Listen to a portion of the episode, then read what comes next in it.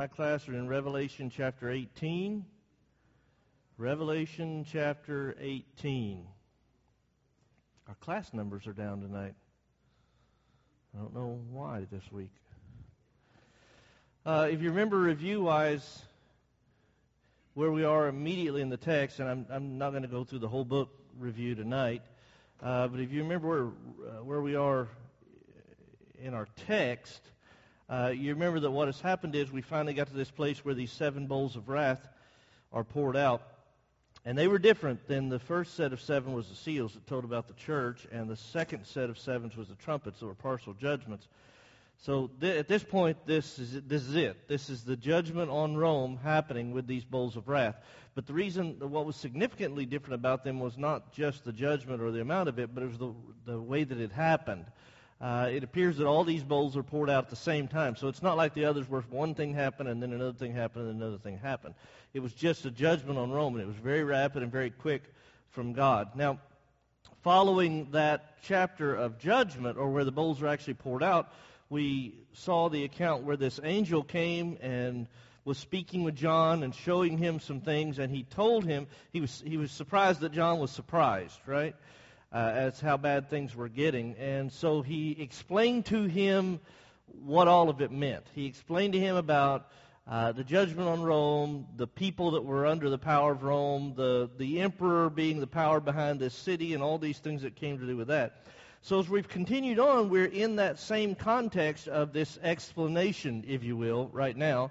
Uh, and in the next little bit here, what we're dealing with is the uh, the way the people of the world who were around Rome, and many of whom were allied with Rome, how they responded to uh, to this judgment, and then we'll see how uh, the righteous responded to this judgment, and the, so the angel is kind of interpreting everything that's happened, so that the people will understand, understand, and so that John will understand what he's seen and what's going on. Uh, one thing that will come up as we continue on, and I don't know, the, you know, I don't, I don't ever know how far we're going to go in a class. Uh, but one thing that will come up shortly is you have to keep you have to keep these symbols going with you as you go through the book. Like specifically, what I'm talking about is there were two beasts that we were introduced to in chapter number 13, and there was a dragon that we were introduced to in chapter 12, right?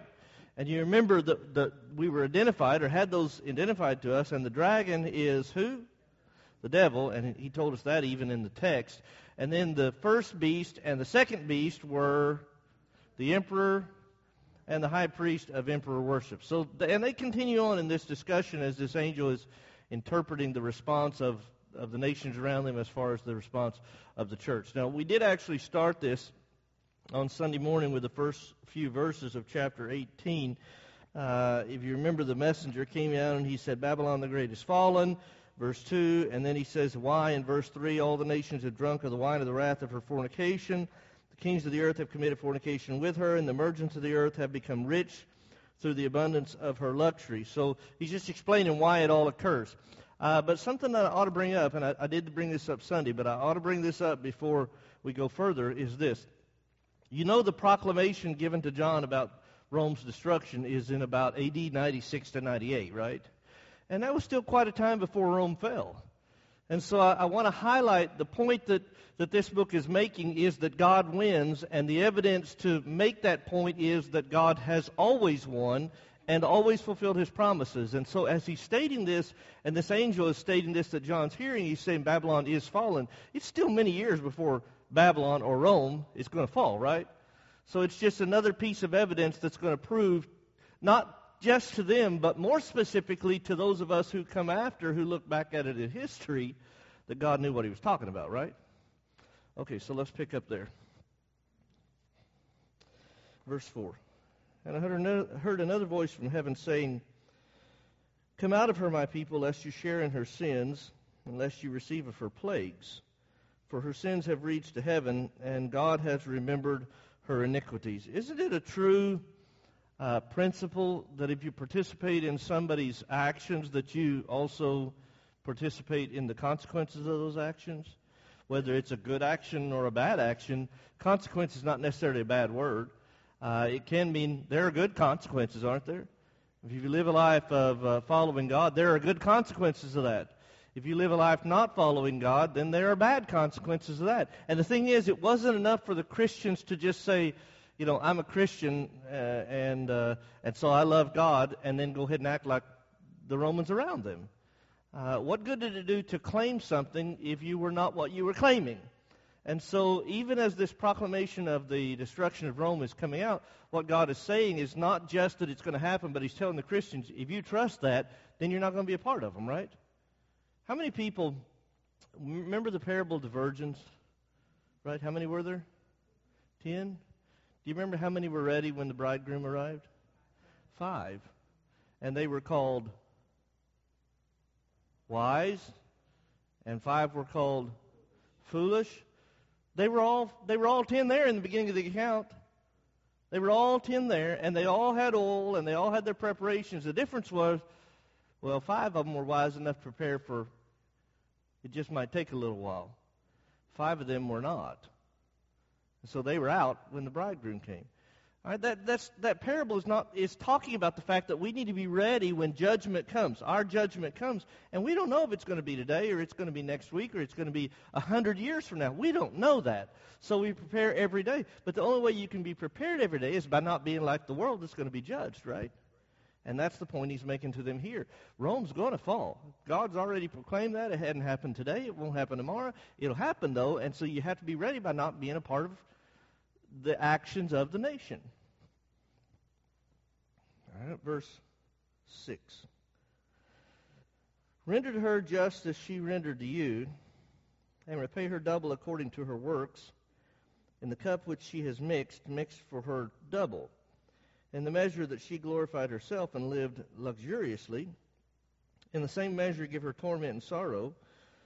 For she says in her heart, I sit as queen and am no widow and will not see sorrow. Therefore, her plagues will come, come in one day, death and mourning and famine, and she will be utterly burned with fire, for strong is the Lord God who judges her. Now, I read that all in one section there because of this. Because this angel has just come down and told the faithful to come out of Rome. In, in essence, not saying them to leave, uh, you know, positionally where you live, but saying don't act like this nation. And then he turns around and says, now deliver vengeance to them. And I want to ask the question, is he saying to the Christians to enact vengeance on Rome? Is that what that messenger is saying? Is, does vengeance belong to Christians? Who's it belong to? God. So I want to get that out before I point out what we read at the end is the wrath that he's given to them is not a wrath that people can give. Did you see it there at the end? What were the three things? Verse 8. Her plagues will come in one day. Death, mourning. Okay, men, men don't deliver those judgments.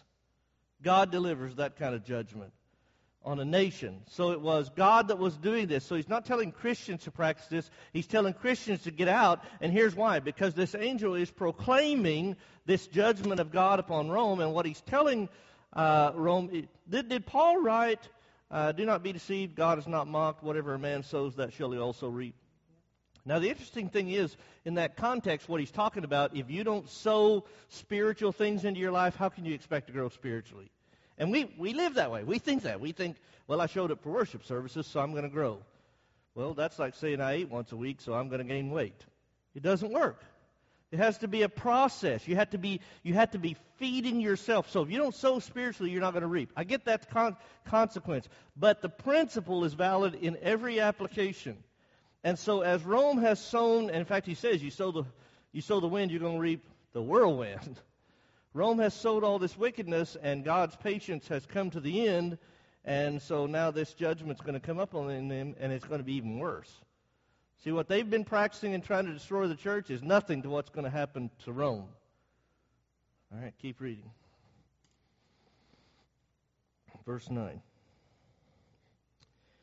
And the kings of the earth who committed fornication and lived luxuriously with her will weep and lament for her when they see the smoke of her burning, standing at a distance for fear of her torment, saying, Alas, alas, that great city Babylon, that mighty city, for in one hour your judgment has come. So now we got the kings around them. And we saw these kings as this angel, we saw them earlier in chapter 13, but the angel was interpreting all of that and said, These are the kings that are around them that have made alliances with the emperor, right?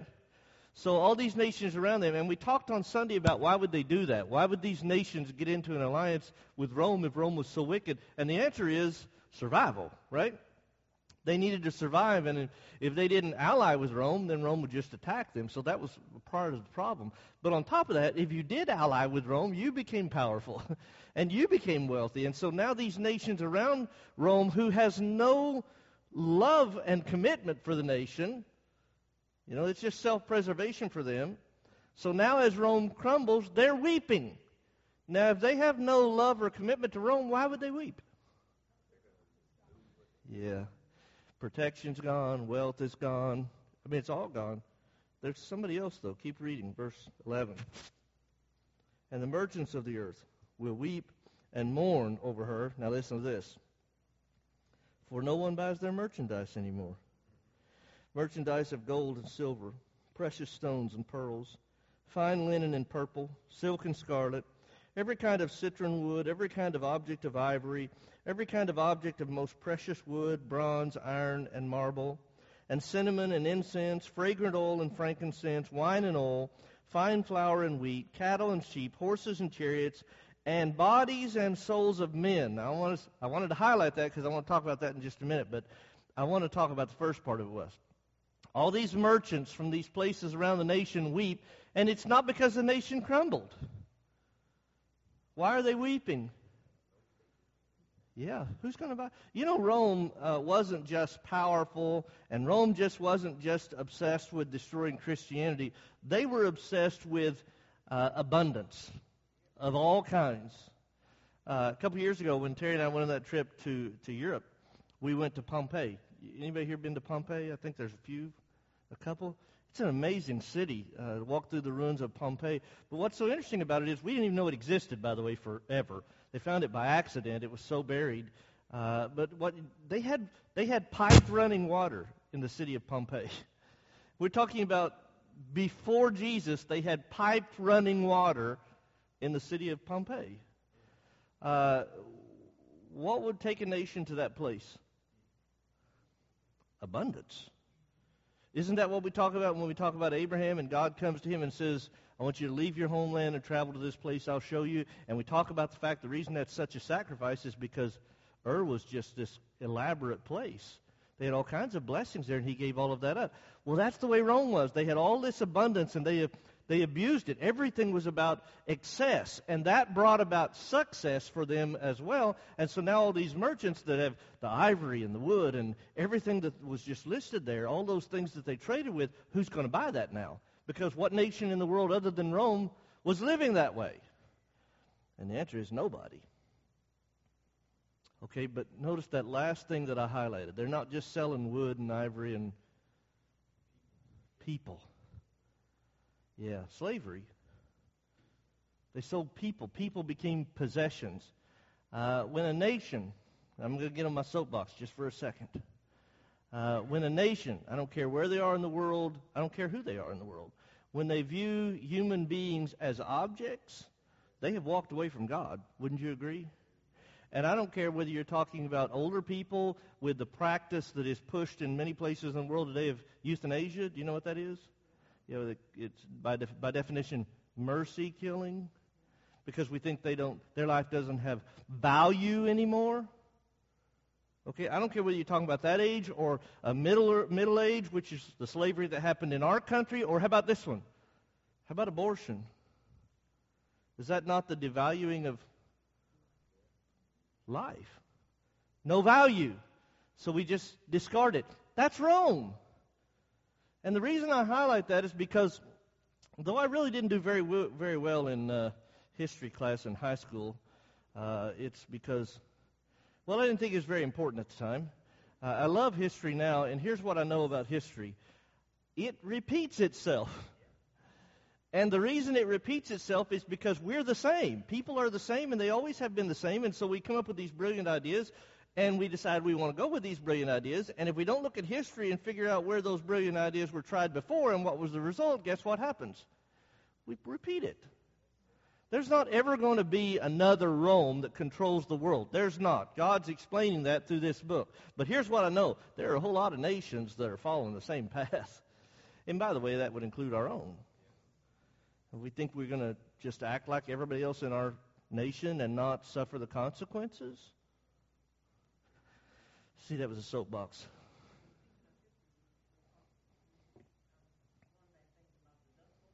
Yeah. Yeah. Yeah. There was a reason. Yeah. All right, verse uh, what? 14. And this is still those merchants who are mourning over the loss of their merchandise sales. And the fruit that your soul longed for has gone from you, and all the things which are rich and splendid have gone from you, and you shall find them no more at all. See, all their excess and all their wealth and everything that they took so much joy in just disappeared. All right, next group. 15.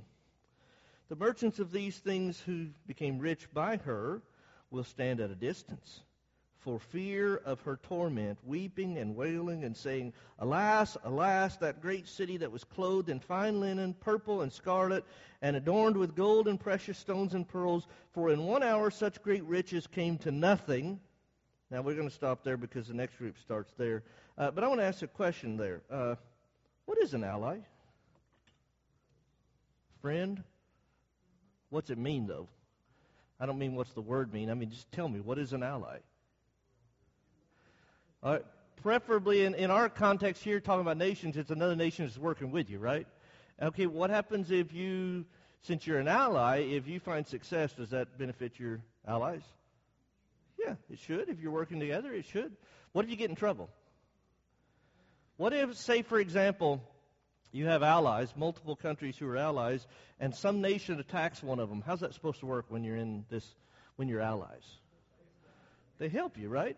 So you work for the benefit of each other. In the okay, if these merchants that have had all this wealth come to them because of the excesses of Rome, and they start to see Rome crumbling, what would be the ally thing to do? Go help.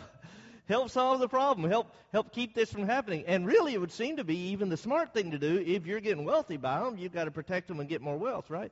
But they don't. Why not? What did it say? They're afraid of the same torment. They don't want to go down with the ship. See, I, I get the impression that the nations around Rome knew that it wouldn't last. It couldn't last. They were crumbling from the inside. Uh, God's word has been here a whole lot longer than these nations that we've been reading about, and so these people knew you just can't do this like that for that long and get away with it forever. And so when God brought judgment, they were afraid they were going to fall with them and walk. They walked away from their wealth so they wouldn't go down with Rome.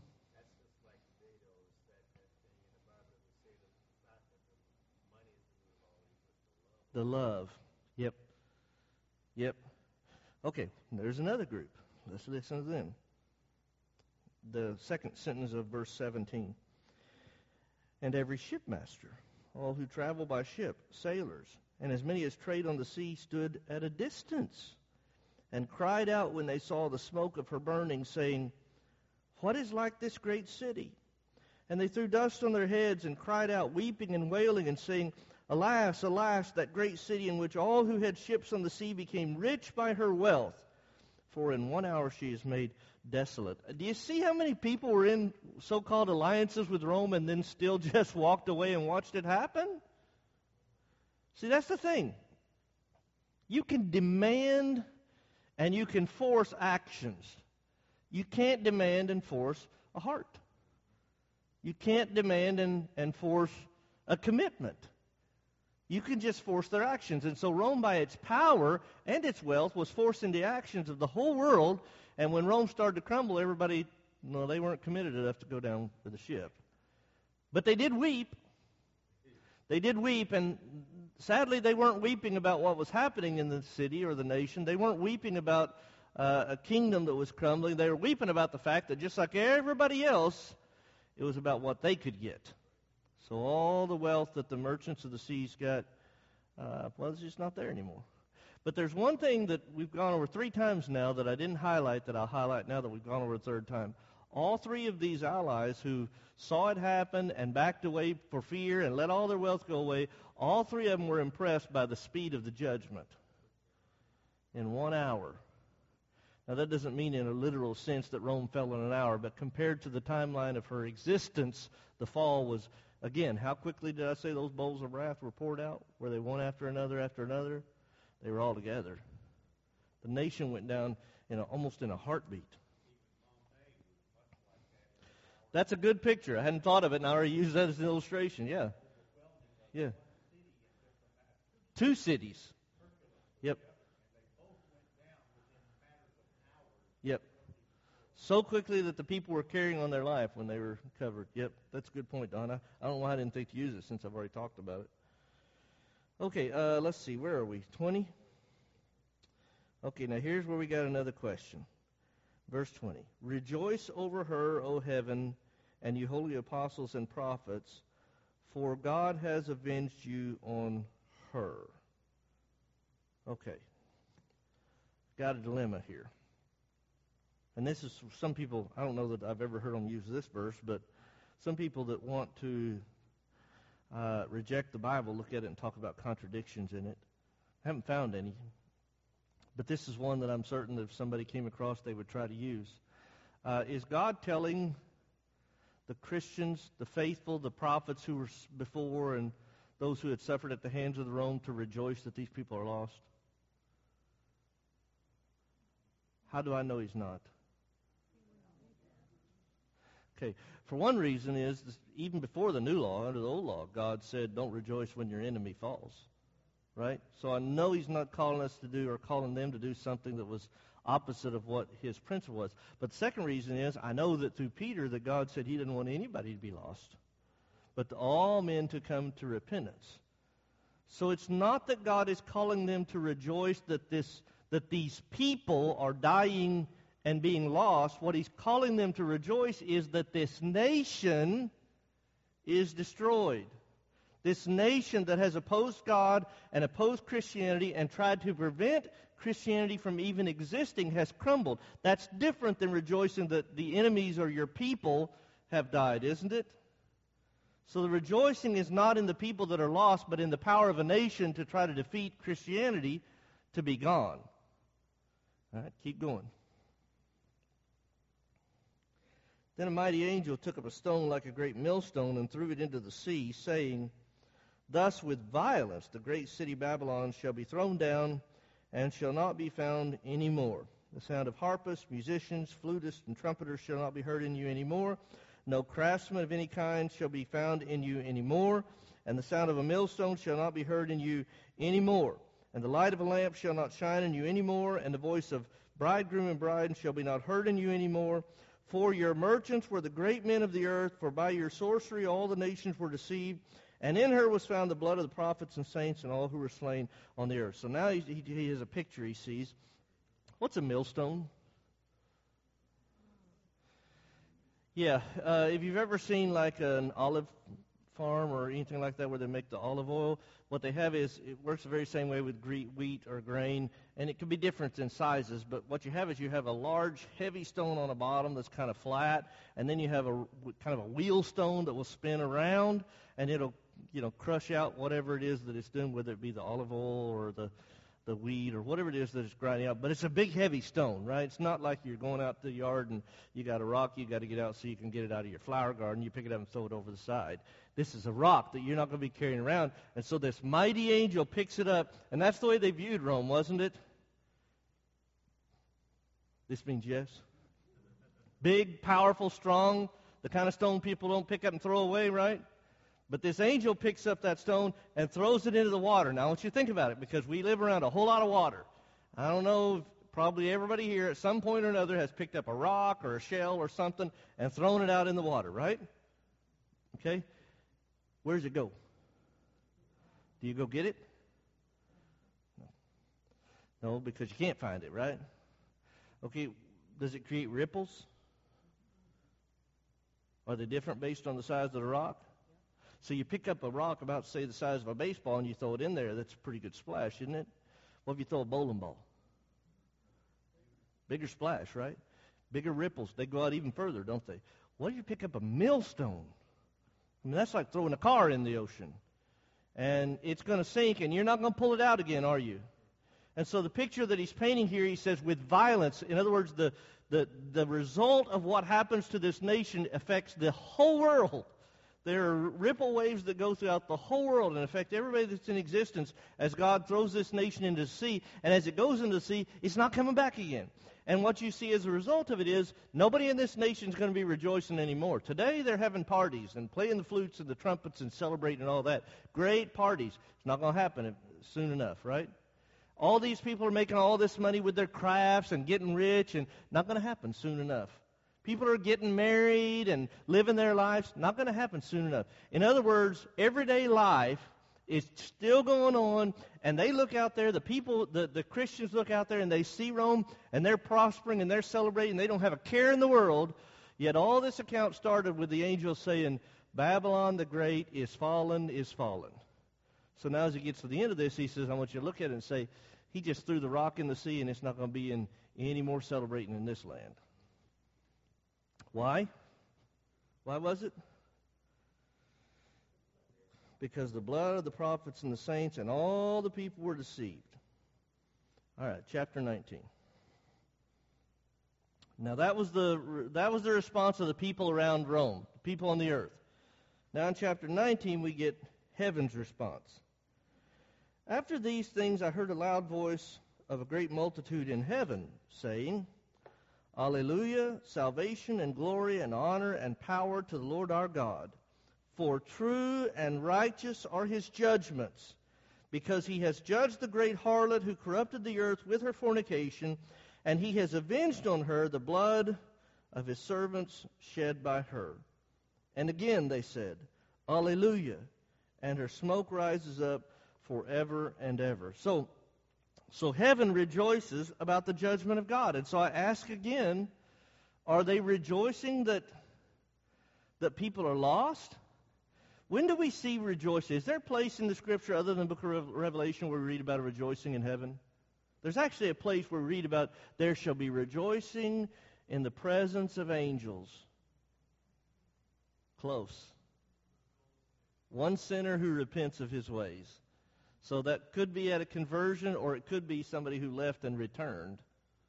When one is restored to faithfulness to God or made right with God, they rejoice. That's the rejoicing in heaven. Well, not here. That's not what's happening here, is it? But yet, in a sense, it is.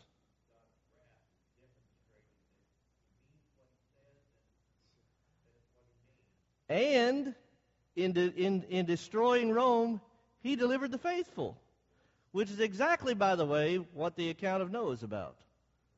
Everybody in the world is unfaithful except for eight people. The violence on the earth is unimaginable for us today to know what happened with all. If you, if you ever go back and really study the scientific implications of what happened with the, with the global flood, geologically and everything that went along with it, the volcanoes, the undersea currents, everything that went along with that, that flood, you have to recognize the significant violence on the face of the earth for that year that that flood occurred. And yet, that's the very first time where you read about God's grace. The very first account where you read about God's grace is the flood. See, that's the thing. God's judgment is also his deliverance. He, his judgment delivers the faithful.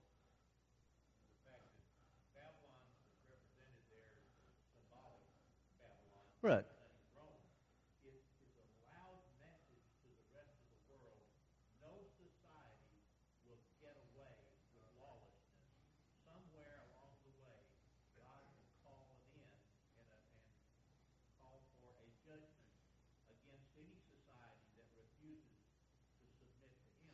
Any and every.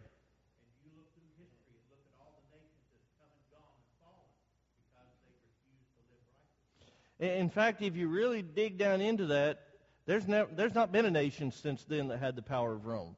If he can take down Rome in that way, what's it to any other nation that's existed since? It's a powerful book, isn't it? Oh, one of the things. Verse verse two there. God always gets it right. His judgment is true and righteous. God's judgment is right. He doesn't mess up. We might get the evidence wrong. We might not understand a situation. God always gets it right. Verse 4. And the 24 elders, where did we read about those 24 elders? Anybody remember? Yep, they were right there in the beginning when we first got into chapter 4 where, where the apocalyptic visions actually really start to be seen. The first thing we see is there are the four living creatures and the 24 elders around the throne, and they cast their crowns down and bow before the throne and they worship God, right? He's still on the throne and he's worthy of their worship, right? Okay, well, here they are again. That's at the beginning. Now here they are at the end, and look at this. The 24 elders and the four living creatures fell down and worshiped God who sat on the throne, saying, Amen, Alleluia. And then a voice came from the throne saying, Praise our God, all you his servants, and those who fear him, both small and great. And I heard, as it were, the voice of a great multitude, as the sound of many waters, and as the sound of mighty thundering, saying, Alleluia, for the Lord God omnipotent reigns. Why are they worshiping him? He's worthy of worship. Same thing it was in the beginning. When everything, see, this is something that we we kind of mess up with in our minds at, at times. We want to praise God and worship God when everything's going great. We, it's easy to praise Him when the health report's good, or when the finances are good, or when the storm goes somewhere else. That's easy to praise God for. But when it's your trouble and your storm and your problem and your health, it's not so easy, is it? We think about God's blessings when everything good happened, but when is he still worthy of worship when bad things happen? You know, was he worthy of Job's worship? And the answer is right here in this book. In the beginning, when everything was going wrong, guess what? He was still worthy of worship. And in the end, when he's defeated Rome, guess what? He's still worthy of worship. See, his the worship of God was not based upon what was happening with Rome. It's not circumstance based. It's based on who God is. And so God is holy, and He is just, and He is right. And by the way, they, as they praise Him, they say, The Lord God omnipotent reigns. You know what that word means? All powerful. Remember back in Matthew chapter 23 when Jesus is with his disciples and uh, he's gone into the temple area and he's he's leaving the area, and they're with him, and they're amazed. They're amazed as they look at this temple and the size of these stones and the glory of it and all. And he says, You know what? Uh, there's a judgment coming, and not one stone's going to be left upon another. And they're amazed. How is that possible? I mean, look at the temple. Look at these stones. That's got to be the end of the world. And so they ask him about it, and he explains that it's not. It's a destruction coming with Titus. It's going to come lead the Roman armies to destroy Jerusalem and this temple. That's what it is. But they couldn't believe that kind of power. When you saw Rome in the world of the first century and you saw their power, you had to believe, from man's perspective, it will never fall. Who's going to beat Rome? Who's going to be powerful enough to destroy the nation of Rome? And God's answer is, I am. And the people praise him for his power. Keep reading. Verse 7. Let us be glad and rejoice and give him glory, for the marriage of the Lamb has come, and his wife has made herself ready. And to her it was granted to be arrayed in fine linen, clean and bright, for the fine linen is the righteous acts of the saints. And then he said to me, Write, Blessed are those who are called to the marriage supper of the Lamb. And he said to me, These are the true sayings of God. And I fell at his feet to worship him, but he said to me, See that you do not do that. I am your fellow servant and of your brethren who have the testimony of Jesus. Worship God, for the testimony of Jesus is the spirit of prophecy. So now you start reading about this marriage, and it kind of gets a little confusing because I thought the marriage feast was actually the, the church. Isn't the church the bride of Christ? And so you think about the marriage feast and all that. So why are they now saying at the end of Rome, which is a few hundred years after the beginning of the church, why would then you say that's the marriage feast? And why are they now in white? It doesn't white represent purity, and therefore aren't people made pure when they are saved? See, here's the thing. There was a promise. There were multiple promises made by God that related to this, but most especially the promise was that the gates of hell would not prevail against the church, right? Okay, God would protect the bride of Christ, right? Okay, all of the persecution that began quickly from the day of Pentecost onward. I mean, when you've got immediately Jewish opposition and persecution to Christianity from the day of Pentecost onward, right? So all of that persecution that then ultimately spreads to the Gentile world generically, It's not just Jews that persecute them anymore. And then becomes focused in Rome and Rome's opposition to Christianity and its attempt to destroy Christianity. We can talk about it today. We can, uh, we can recognize that there are places in this world today that it is illegal to be a Christian, but there hasn't been a persecuting force against the church since the end of the Roman Empire that compared. Nothing that compared with the Roman Empire. It is illegal in places in our world today to be a Christian, and those people have it hard. There are a lot of places in the world today where there are people who are uh, in opposition to Christianity. And by the way, that's even true in our nation. Uh, you are the outcast. But is it anything like what we've been reading about in this book with what these people faced at the hands of Rome? No, not like that. This was worldwide opposition and persecution of Christianity. Satan used Rome to accomplish his purposes. And when God defeated it, he delivered his bride. She was seen as pure. She was seen as uh, existing, continuing to exist, and continue to be pr- uh, protected under the uh, guide of their of her of her groom. Oh, by the way, so good news. This guy's delivering good news. That makes John happy, right? So why does he fall down before the the the, the messenger? Doesn't John, I mean, who is John? He's an apostle, isn't he? He's been with Jesus, right? He saw the accounts that we've studied, things like Jesus walking on water and feeding the 5,000. Saw him after the resurrection. In fact, most accounts uh, historically tell us that, you remember when Jesus was at the cross dying, it was John that was there that Jesus said, Behold your mother, and woman, behold your son. And so most historical accounts tell us that she went with John to Ephesus until he was very old. Uh, so, you know, I, I assume it was earlier than this date, but I mean, he knows who the who Jesus is, right? So why fall down before this angel? Were you here Sunday morning when I was talking about Peter? And the account of Peter, how I'm glad I'm not Peter, but I'm glad he was because I really don't want my worst mistakes held up for everybody to learn from, like his were. I think John's revealing to us his humanity here. When you get that kind of news and you see that kind of power, he just wants to praise God for it, but he directs it the wrong way. And so he bowed down before this angel, and the angel says, "You you can't do that. You can't worship me." Which, by the way, I guess I get on my soapbox again. I don't know why I feel so much like that this week, but we, we've got to quit anyway, so I'll get on my soapbox. Uh, you know what that tells us? That tells us that worship that is not directed where God wants it to be is worthless. So if we worship preachers, and we do that. We don't say we do it, but we do it. Uh, we worship uh, a particular building, you know, or and I've heard that too. My my ancestors laid the bricks on this building, so that makes me special. You know, and we can't do anything in that building I don't agree with because, well, that's my building. It's a holy building, right? We sprinkled holy water on the building. Right? So we see all these physical things and we associate them with importance so that we worship them. I've had people tell, say, you've written in your Bible, ye. You're going to be lost because you wrote in your holy Bible.